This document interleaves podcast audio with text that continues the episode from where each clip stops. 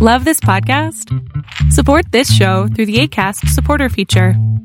It's up to you how much you give, and there's no regular commitment. Just click the link in the show description to support now. Hey, I'm Ryan Reynolds. Recently, I asked Mint Mobile's legal team if big wireless companies are allowed to raise prices due to inflation. They said yes. And then when I asked if raising prices technically violates those onerous two year contracts, they said, What the f are you talking about, you insane Hollywood ass? F- So to recap, we're cutting the price of Mint Unlimited from $30 a month to just $15 a month. Give it a try at mintmobile.com slash switch. $45 upfront for three months plus taxes and fees. Promo for new customers for limited time. Unlimited more than 40 gigabytes per month. Slows. Full terms at mintmobile.com. A lot can happen in three years, like a chatbot may be your new best friend. But what won't change? Needing health insurance. United Healthcare Tri Term Medical Plans, underwritten by Golden Rule Insurance Company, offer flexible, budget friendly coverage that lasts nearly three years in some states. Learn more at uh1.com.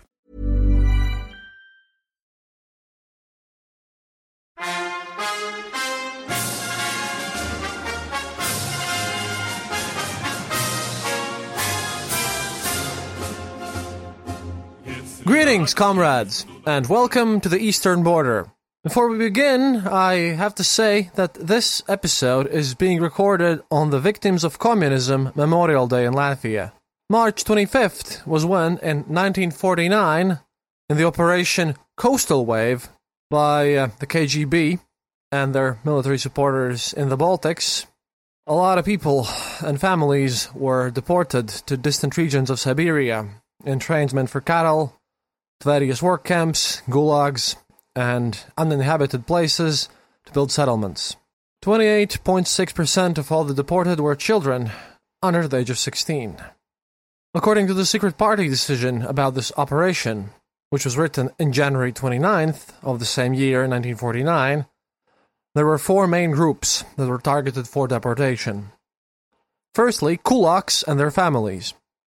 That is, any farmer that owned more than two cows in his homestead and or used hired labor on their farm in any form, seasonal or otherwise.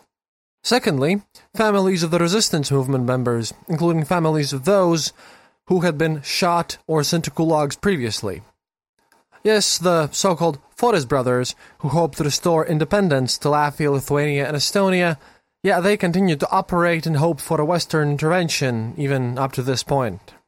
Thirdly, so called legalized resistance movement members who had ceased their activities and reintegrated into Soviet society and their families too. And finally, the supporters of the resistance movement and their whole families. This often included extended families of whomever had any ties with the resistance, and you could be declared as having such ties for literally any reason, such as owning the flag of your previously independent country or any symbols of it, or, say, money with the symbols on it, or um, prohibited literature, which also varied date by date. Usually, the KGB, with their internal forces and support from the Soviet military, just went to a household and then arrested everyone who was there at the time. Gave them 15 minutes to gather whatever stuff they could carry with them on their person, obviously confiscating any valuables and not mentioning anything about their future fate. Oh, and they looted the house afterwards because, obviously. Packed them into the train cars, originally meant for cattle, and sent them off. Off to Gulag you go. And on the train, obviously, there was no warmth, no food, nothing. Many died on those trains even before getting to their intended targets. So, this is the tragedy that we remember on the 25th of March. I've spoken about this in some of my previous episodes a, year or so ago in detail, and um, I just thought that a reminder in this day would be necessary, as it's an important day for our people here in the Baltics. Our main subject for today is the BT tank series, however. And that subject is closely related to a certain important Soviet marshal that, well, fans of my show might have heard about Tukhachevsky. Let's start with him, and when we get to the tanks themselves, you'll understand why this is so important. After all, Tukhachevsky, nicknamed Red Napoleon by foreign press members, and Napoleonchik, or Little Napoleon, by Stalin, and you can figure out which was more important, he was literally an insane, Trotsky loving, Slavic pagan noble blooded cavalry officer and only kind of a Bolshevik, and I think he pretended to be one just to survive, who was also the mind behind why the Soviet Union needed those BT tanks and other military modernization in the first place. And I'm not kidding about the insanity and Trotsky loving, because, wow, buckle up, as this is gonna be a fun one. Mikhail Tukhachevsky was born into a family of impoverished nobles in the what is present day Smolensk Oblast of Russia. Now, legend states that his family descended from a Flemish count who ended up stranded in the east during the Crusades and took a Turkish wife before settling in Russia. But that is mostly false uh, because, well, it was spread by Stalin's people who later shot him, so, well, that's obviously not completely true, but he got romanticized often as well, so what do you know? All we know for sure is that his great grandfather, Alexander Tukhachevsky, served as a colonel in the Imperial Russian Army. And after attending the Moscow Military School in 1912, he moved on to the Alexandrovskaya Military School, which he graduated in 1914. Now, after that, at the outset of the First World War, he joined the Semyonovsky Guards Regiment as a second lieutenant in July 1914, declaring that, quote, I am convinced that all that is needed in order to achieve what I want is bravery and self confidence. I certainly have enough self confidence. I told myself that I shall either be a general at 30 or that I shall not be alive by then. Well, he did manage to live to more than 30, and I'm not sure if uh, that was a good idea by the time. He was taken prisoner by the Imperial Army, Imperial German Army, in February 1915. Tukhachevsky escaped four times from POW camps, and, well, finally they caught him again and again and again, and he was basically held as a totally unrepentant escapee in Bavaria, in Ingolstadt Fortress. There, he met Le Monde, French journalist Remy Roure, and shared a cell with Captain Charles de Gaulle, by the way, so that's an interesting thing. And apparently, according to them, Tukhachevsky, at the time, and I've said he was totally insane, right? Well, quotes from Roure here. Tukhachevsky played his violin, spouted nihilist beliefs, and spoke against Jews, whom he called dogs, who, quote, spread their fleas through the world, end quote. Roure also reported that Tukhachevsky highly praised Napoleon, and also in a certain conversation, Tukhachevsky said he hated Jews for bringing Christianity and the morality of capital to Russia. Roure then asked him if he was a socialist, and he replied, quote, Socialist? Certainly not. What a need for classification you have. Besides, the great socialists are all Jews, and the socialist doctrine is a branch of universal Christianity. I laugh at money, and whether the land is divided up or not is all one to me. The barbarians, my ancestors, lived in common, but they had chiefs. No, I detest socialists, Jews, and Christians. So that's a lot of people to hate in, in Russia, know. According to Roure, Tukhachevsky said that he would only follow Lenin if he de Europeanized and threw Russia into barbarism, but feared Lenin would not do that. I wonder why, though. After ranting about how he could use Marxism as a justification to secure the territorial aims of the Tsars and cement Russia's position as a world power, he laughed and said he was only joking. Roure said the laugh had an ironic and despairing tone. In another, different occasion following the February Revolution, Roure observed Tukhachevsky carving a, quote, scary idol from colored cardboard with burning eyes, a gaping mouth, and a bizarre and terrible nose. He asked Tukhachevsky about this and why he was making this, to which Tukhachevsky responded, quote, This is Perun, a powerful person. This is the god of war and death. And Mikhail knelt down before him with comic seriousness. Roure burst out laughing, but uh, Tukhachevsky responded, Don't laugh, getting up from his knees. And um, he responds to Roure here, I told you that Slavs need a new religion. They are given Marxism, but there is too much modernism and civilization in this theology. There is Dazhbog, the god of the sun, Stribog, the god of the wind, Veles, the god of arts and poetry, and finally Perun, the god of thunder and lightning. After some deliberation, I settled on Perun, since Marxism, having won in Russia, will unleash merciless wars between people. I will honor Perun every day. And yeah, Tukhachevsky's apparent Neo-paganism was also corroborated by another prisoner at Ingolstadt, Nikolai Alexandrovich Surikov, who recalled that he once saw a scarecrow in the corner of Tukhachevsky's cell, and upon asking him as to what it was, Tukhachevsky responded, Surikov interpreted as heavy sarcasm, there was an effigy of Yarilo, which he had created during Shrovetide. Tukhachevsky never denied and later even confirmed personally these stories about his imprisonment in Germany, but he always said he was politically immature in 1917 and greatly regretted his early views.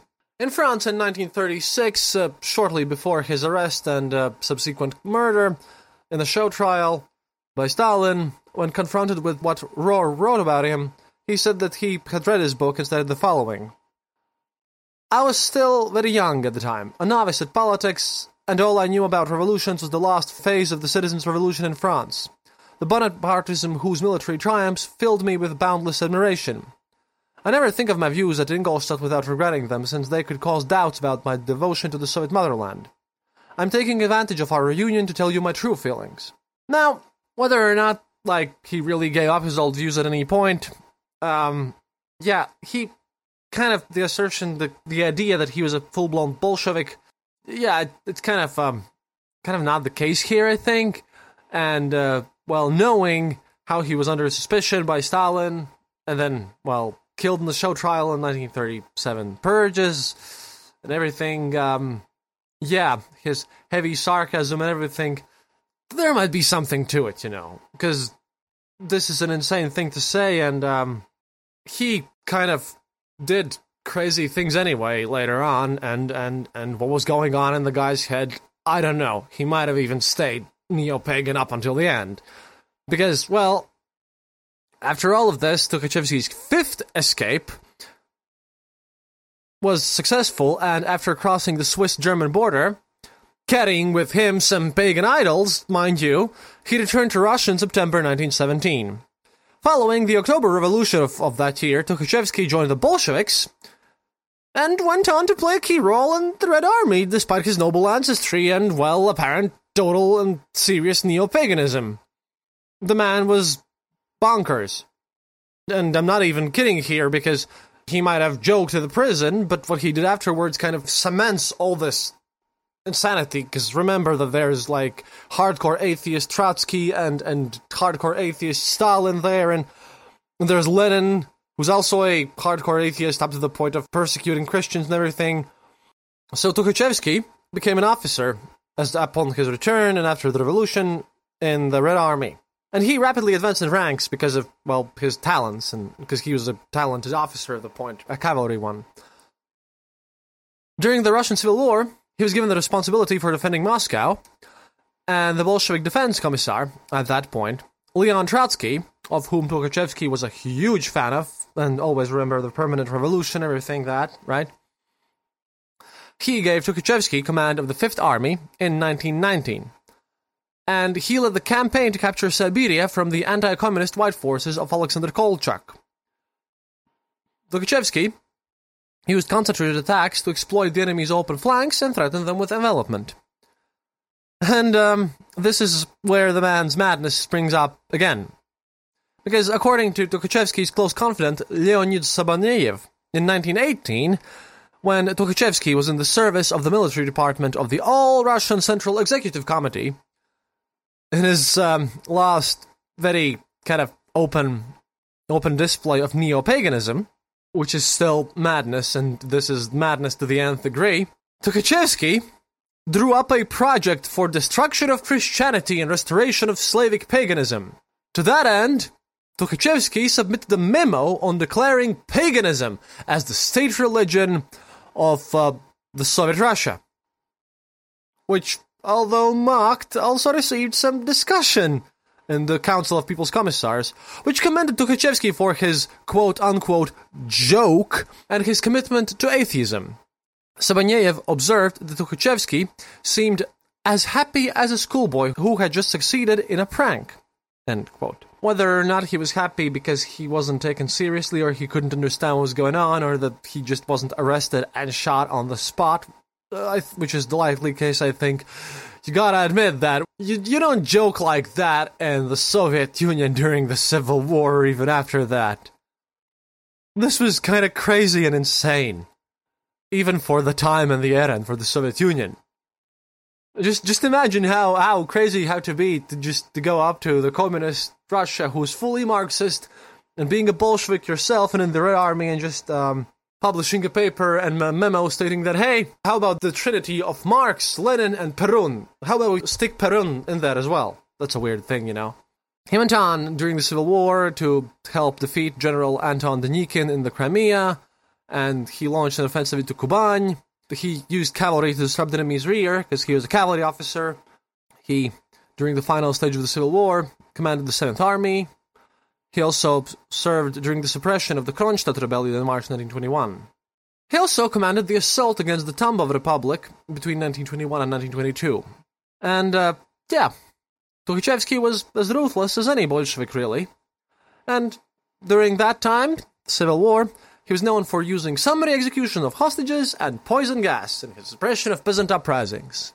Oh, glorious, glorious poison gas. Like I said, he is a violent and crazy, crazy person who probably was a neo pagan up until the very end. Tukhachevsky also commanded the Soviet invasion of Poland, which was initiated by Trotsky, kind of the high commander, and Tukhachevsky being um, a total fanatic of Trotsky and his permanent revolution idea, Tukhachevsky, you know, ran the thing and decided that he could just run towards the Polish tanks with his cavalry, and, uh, well, that really didn't didn't end well to him.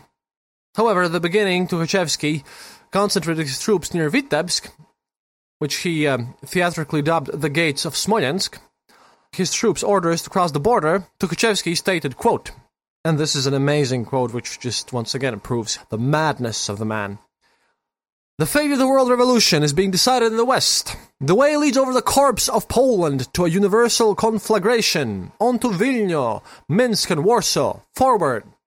Well, he was determined, rash, murderous, and utterly crazy.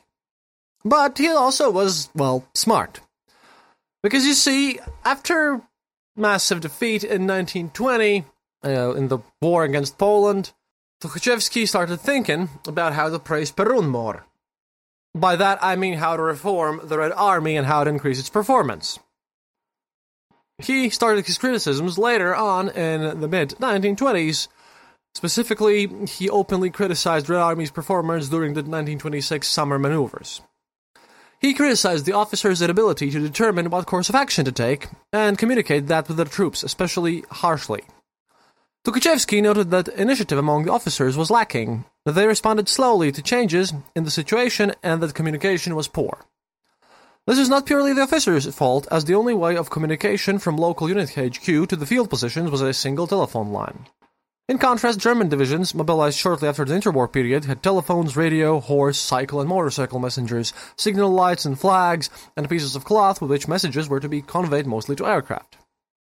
Tukhachevsky then reached the position of first deputy commissar for defense to commissar for defense Voroshilov. Voroshilov disliked Tukhachevsky and would later be one of the initiators of the Great Purge, which wouldn't benefit Tukhachevsky's safety at all. According to Zhukov, it was Tukhachevsky and not Voroshilov who ran the ministry in practice, because Voroshilov was, well, way less intelligent, to say the least. Less insane as well, but less of a madman genius, really.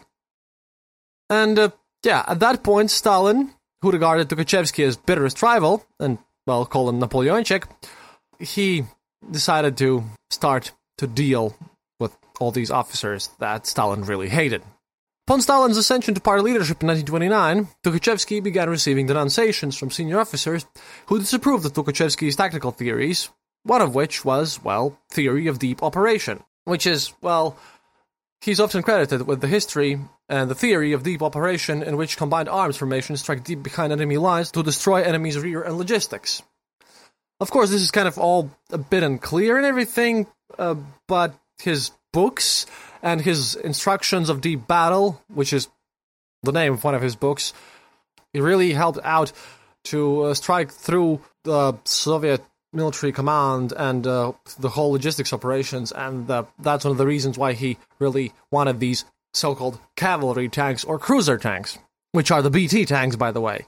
They're classified as cavalry or cruiser tanks, which are meant to basically exploit any holes in the enemy's front line created by the so-called infantry tanks. That is the the British system of classifying these these vehicles. Yeah, this was kind of his idea, and the Soviets later exploited that to great effect in the World War II.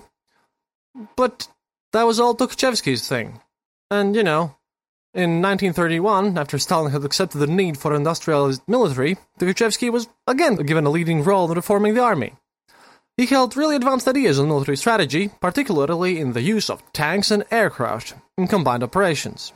And that's a thing.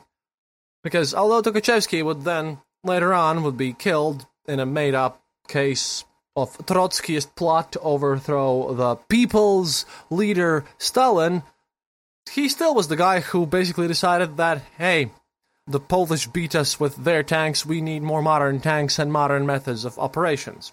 And now we can finally move on to, well, the BT tanks, which literally were what Tukhachevsky loved and intended to be used widely. Hey guys, Annette here. I Hope you are enjoying our new episode of The Eastern Border. As always, a big thank you to all of our Patreons. The show would not be possible without your help. If you are not a Patreon and would like to become one, head over to the Eastern Border page on patreon.com. Please remember to also follow us on our social media like Twitter, where we are known as Eastern underscore border, and on our Facebook page. We also have a Discord server, so if you're interested in that, find the link in the description of this podcast. That's it for now. See you online. This podcast brought to you by RussianVoiceovers.eu. Enjoy. This is Paige, the co-host of Giggly Squad, and I want to tell you about a company that I've been loving, Olive and June. Olive and June gives you everything that you need for a salon quality manicure in one box. And if you break it down, it really comes out to $2 a manicure, which is absolutely insane. It's also so easy to get salon worthy nails at home with Olive and June. The difference between how your nails used to look when you did them yourself and now with the Mani system is a complete game changer. The best thing about Olive and June too is it's a quick dry. Dries in about one minute, lasts for five days, and full coverage in up to one to two coats. Visit oliveandjune.com slash perfectmanny20 for 20% off your first system. That's oliveandjune.com slash perfectmanny20 for 20% off your first system. Everyone knows therapy is great for solving problems, but getting therapy has its own problems too, like finding the right therapist, fitting into their schedule, and of course, the cost. Well, BetterHelp can solve those problems. It's totally online and built around your schedule. It's surprisingly affordable too. Connect with a credentialed therapist by phone, video, or online chat, all from the comfort of your home. Visit betterhelp.com to learn more and save 10% on your first month. That's BetterHelp H E L P.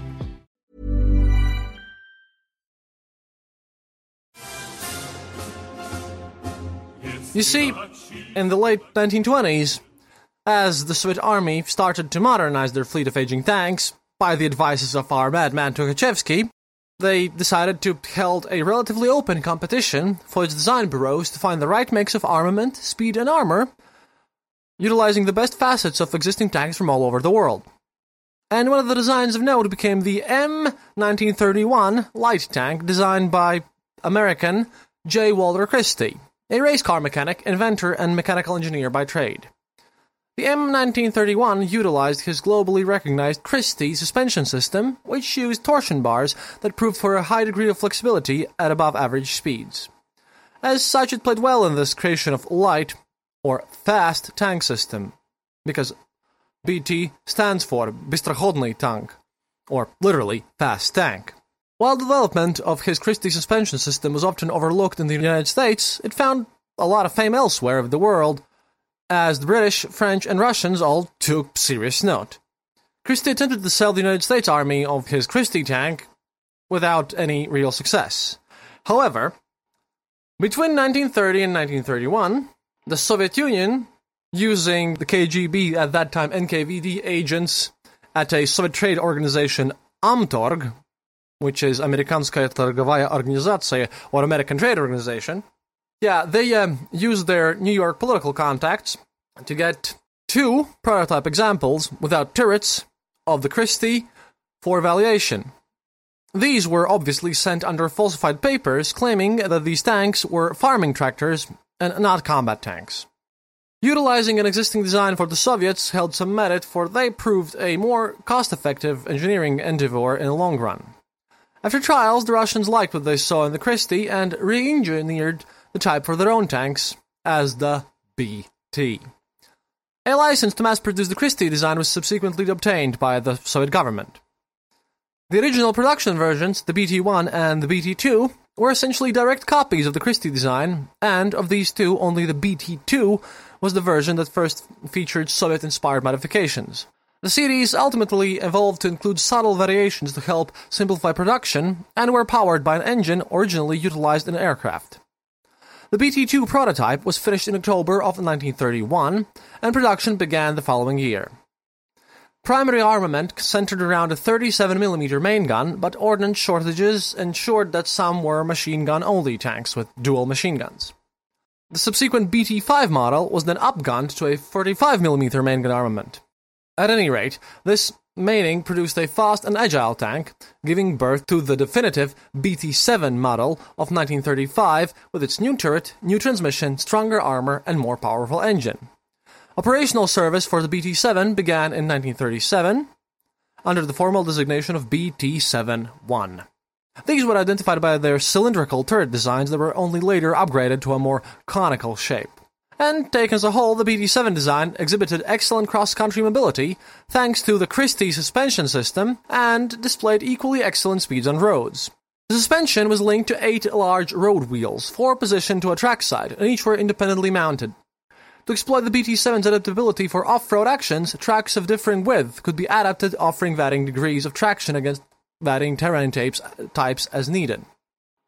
The design of the BT-7 was such that the tracks could be completely removed within 30 minutes by the crew to allow for on-road driving of the tank on its own wheels. The drive now being relocated to the rear sprockets and rear wheels, while the front road wheels were used for steering. This feature, however, proved a novelty and was hardly ever used in practice, and ultimately dropped from later BT production models. The idea behind this drive mode was to supply the tank with excellent wheeled road speeds in getting from point A to point B, but this is really only effective on road driving. And, you know, Russia has two issues roads and uh, stupid people, as the saying goes, because Russia has no roads, really. In, in general, because it made little sense and wasn't practical. Unless you counted the conspiracy theories and everything, and including some ideas by Viktor Suvorov, and mad ideas by Tukhachevsky, who, like I said, was a fan of Trotsky of permanent revolution, and note that this is a fast tank, which is a cruiser or cavalry tank, and thus would uh, be mostly used in kind of aggressive actions spreading the world revolution around. Because, let's be honest here, as a fan of Trotsky, that was Tukhachevsky's main idea to basically spread the world revolution, and these fast tanks, yeah, they're really kind of useless for defense, as well later proven by military actions, but they would be really, really good on the western roads in western countries if you would attack them.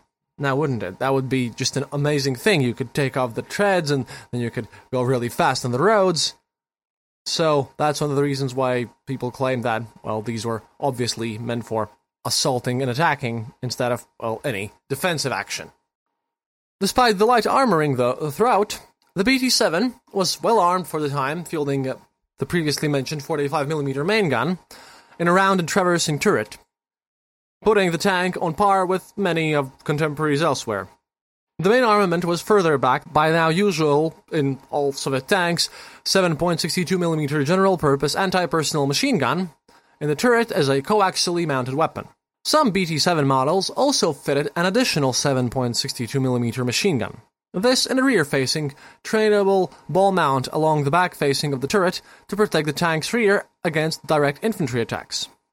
Within time, it was found that this fitting was somewhat useless when pairing the tank with infantry squads, because, again, this was a cavalry tank. Because, well, infantry squads could protect BT7, but if it was going slowly, but you know, it's kind of pointless to use something literally called fast tank together with the infantry, because infantry could move as fast. Early production forms of the BT 7 sported riveted turret designs, which brought about another level of danger to the crew. If suffering a direct hit from an enemy shell, the rivets to holding the turret armor of the BT 7 in place presented bullet like projectiles within the turret itself, able to cause severe damage to the crew, ammunition, and critical systems alike. As such, production inevitably moved to a welded turret system. Once in practice, the BT 7 proved a reliable and sound mechanical implement of war. It was respected by the crews for the performance and, well, ease of maintenance. If properly maintained and trained to maintain, which was um, kind of a big issue for a long while. Externally, the BT 7 retained much of the original Christie appearance. It sported a highly identifiable sloping glacis plate straddled on either side by the track mud guards. The sides of the hull superstructure were equally well sloped and helped to an extent in delivering awkward angles against incoming enemy projectiles. The hull was of an all welded construction. The driver sat at the forward center of the hull with an entry exit hatch showcasing a simple forward vision slit. Directly to the driver's rear was the traversing turret holding the main gun. The BT 7 was operated by a crew of three, including the driver in the hull and two personnel situated in the turret to man the armament. The BT 7 weighed in at just 13.5 tons and was powered by a single M17 V12 diesel engine of 450 horsepower. This allowed for speeds in excess of 32 miles per hour, with a range out to 217 miles. Armor was 6 to 22 millimeter thick across all facings, providing for modest protection at the expense of speed. The BT had a length of about 3 meters and a height of about 2 meters or something around that. Data that I have, which comes from American sources, American military sources, are 18 feet 7 inches of length with a height of 7 feet 11 inches. As the previous BT 5s proved viable in the Spanish Civil War, it was only logical to expect success with the BT 7 when they were used en masse in the Soviet invasion of Poland. The tank became the primary armored vehicle to spearhead the Red Army in the operation. Poland was, well, then conquered by the combined force of Germans in the west and Soviets in the east, and, well, the BT tanks proved really, really well this time when attacking Poland. Which was kind of suspected because that was they were literally overseen by the man who had invaded Poland in 1920, and he, I guess, really wanted some revenge for Perun's sake. However, the future of the BT 7 was kind of put in doubt in subsequent actions in the Winter War with Finland and the German invasion of the Soviet Union. Anti tank weapons fielded by the Finns led to a lot of losses among the BT 7 ranks. By the time of the German invasion under Operation Barbarossa in 1941, the BT 7 was in full operational service, available in quite a lot of numbers, but essentially already having peaked in terms of effectiveness. Despite this being a modernized version uh, by the Soviet tank forces some years before, the type was quickly shown to have major deficiencies, particularly in armor protection when combating the new breed of German tanks. And, as could be expected, losses for the undergunned and lightly armored system quickly mounted up. Couple these inherent limitations with poorly trained commanders and crew and ill maintained vehicles, and, uh, yeah, that was a battlefield disaster. After all, the BT 7 was at its core a light tank design, and never truly meant to tangle with medium or heavy tanks in any regard. It was intended by a crazy, neo paganistic Bolshevik guy to assault Poland instead of fighting German tanks from defensive positions, after all, if you can, you know, understand this. This is by the end of 1941, large collections of BT 7 were either knocked out of action by the enemies or placed out of service through logistics. And examples captured by the German army were used only for security duty to cover the rear from the Soviet flanking maneuvers, and never as frontline tools. At any rate, the the Soviets had to use whatever was in their stocks and kind of at the time to stave off extinction in the hands of Germans, so they really had to use these BT 7 tanks. And, well, these later evolved to the war winning medium T 34 tank, which we spoke about in our first episode of the tank series. At the end of the war, with the BT 7's role completed in the West, Soviet authorities rerouted the tank for use in the August 1945 Soviet invasion of Manchuria in operations against the Japanese army along the Soviet border. And this was just three months removed from the end of the European War, after an agreement was reached with the Allied forces at the Tehran Conference in November of 1943. In these actions, however, the BT 7 proved far superior to all the armoured infantry vehicles the Japanese could field against it. This would be the last recorded combat action for all BT tanks, but the legacy was already secured in history. And I think a part of it, really, is our good guy Tukhachevsky. The madness of that one guy there would never be a BT tank series, and there would never, because of this, be the T 34.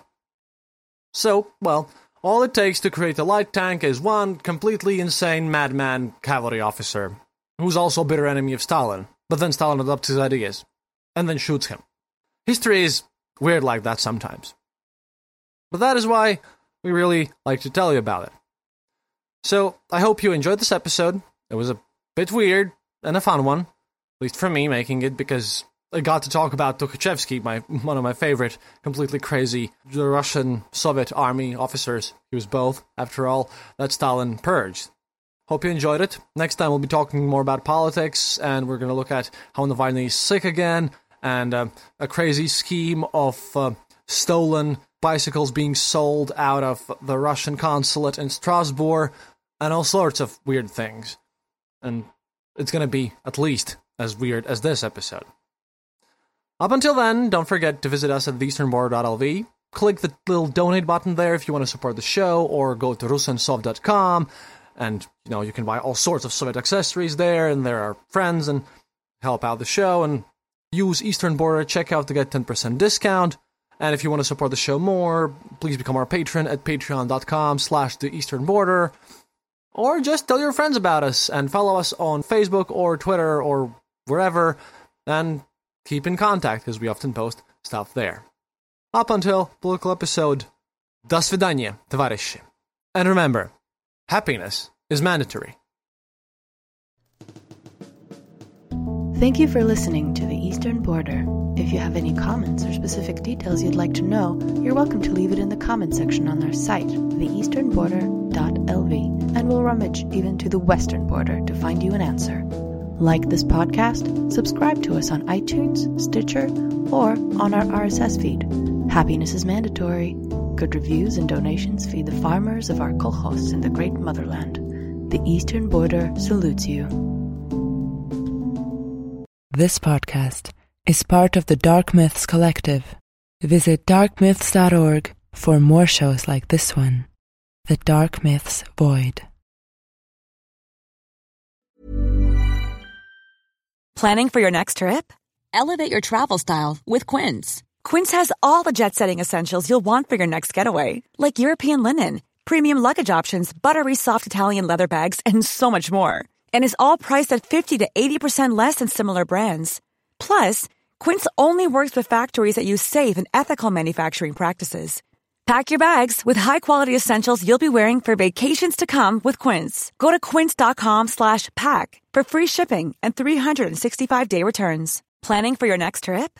Elevate your travel style with Quince. Quince has all the jet-setting essentials you'll want for your next getaway, like European linen, premium luggage options, buttery soft Italian leather bags, and so much more. And is all priced at 50 to 80% less than similar brands. Plus, Quince only works with factories that use safe and ethical manufacturing practices.